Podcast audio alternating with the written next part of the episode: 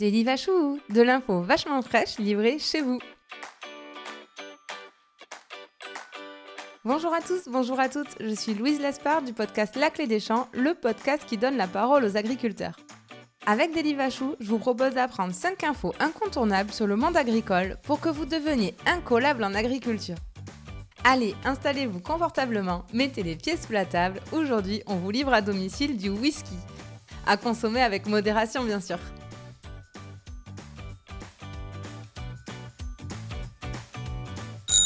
Première info, le whisky est un alcool de grain. Il est composé de seulement trois ingrédients. Une céréale, alors c'est très souvent de l'orge, mais ça peut être aussi de l'avoine, du seigle ou du maïs, de la levure et beaucoup d'eau. Attention, je vous vois venir, pas de là à dire que l'alcool c'est de l'eau, hein. Deuxième info, il faut compter cinq grandes étapes pour fabriquer du whisky. D'abord, le maltage des céréales. Le maltage consiste à faire tremper les céréales dans l'eau pendant trois jours environ. Une fois à l'air libre, les graines se mettent à germer et c'est à ce moment-là qu'on stoppe net sa croissance en les passant au four à haute température. Une fois maltées, on passe à la deuxième étape, les céréales sont broyées.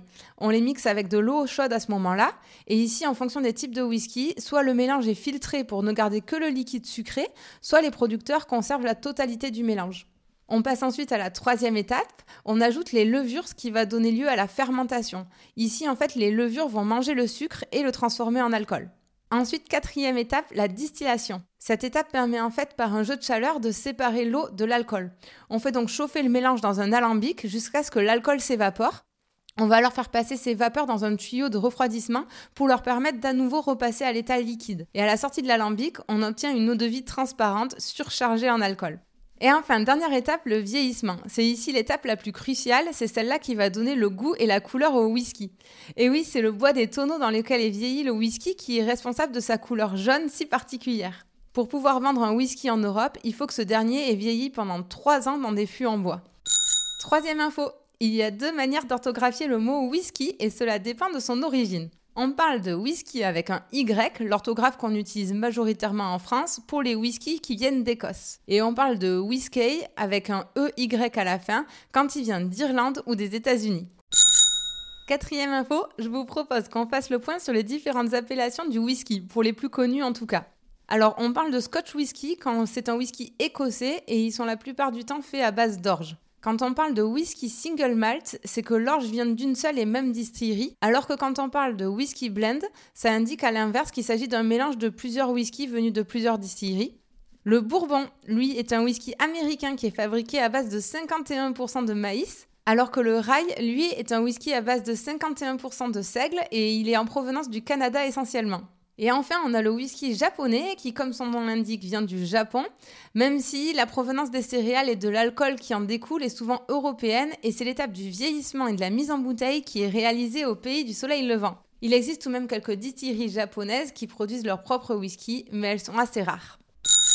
Et dernière info, la France n'est pas loin d'être la championne du monde de consommation de whisky. On se situe juste derrière les États-Unis avec cent cinquante millions de bouteilles consommées par an. Près de quatre-vingt-dix pour cent des whiskies qu'on consomme proviennent aujourd'hui d'Écosse, mais de plus en plus de distilleries se développent dans notre pays. En deux mille vingt, on en comptait près de cent. Et vu nos niveaux de consommation, à mon avis, c'est pas près de s'arrêter.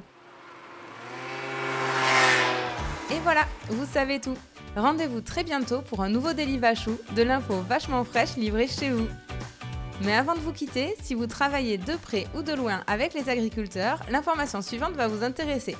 La Clé des Champs propose désormais des formations pour les entreprises et leurs collaborateurs. L'objectif, vous permettre de mieux connaître les réalités quotidiennes du métier d'agriculteur et les conditions de production de notre alimentation. Après avoir suivi un module en e-learning dédié à votre filière, vous aurez la chance de partir passer une journée en immersion à la ferme aux côtés d'un agriculteur. Pour plus d'infos et inscriptions, rendez-vous sur w w w point la clé des champs tiret podcast point f r. À très vite.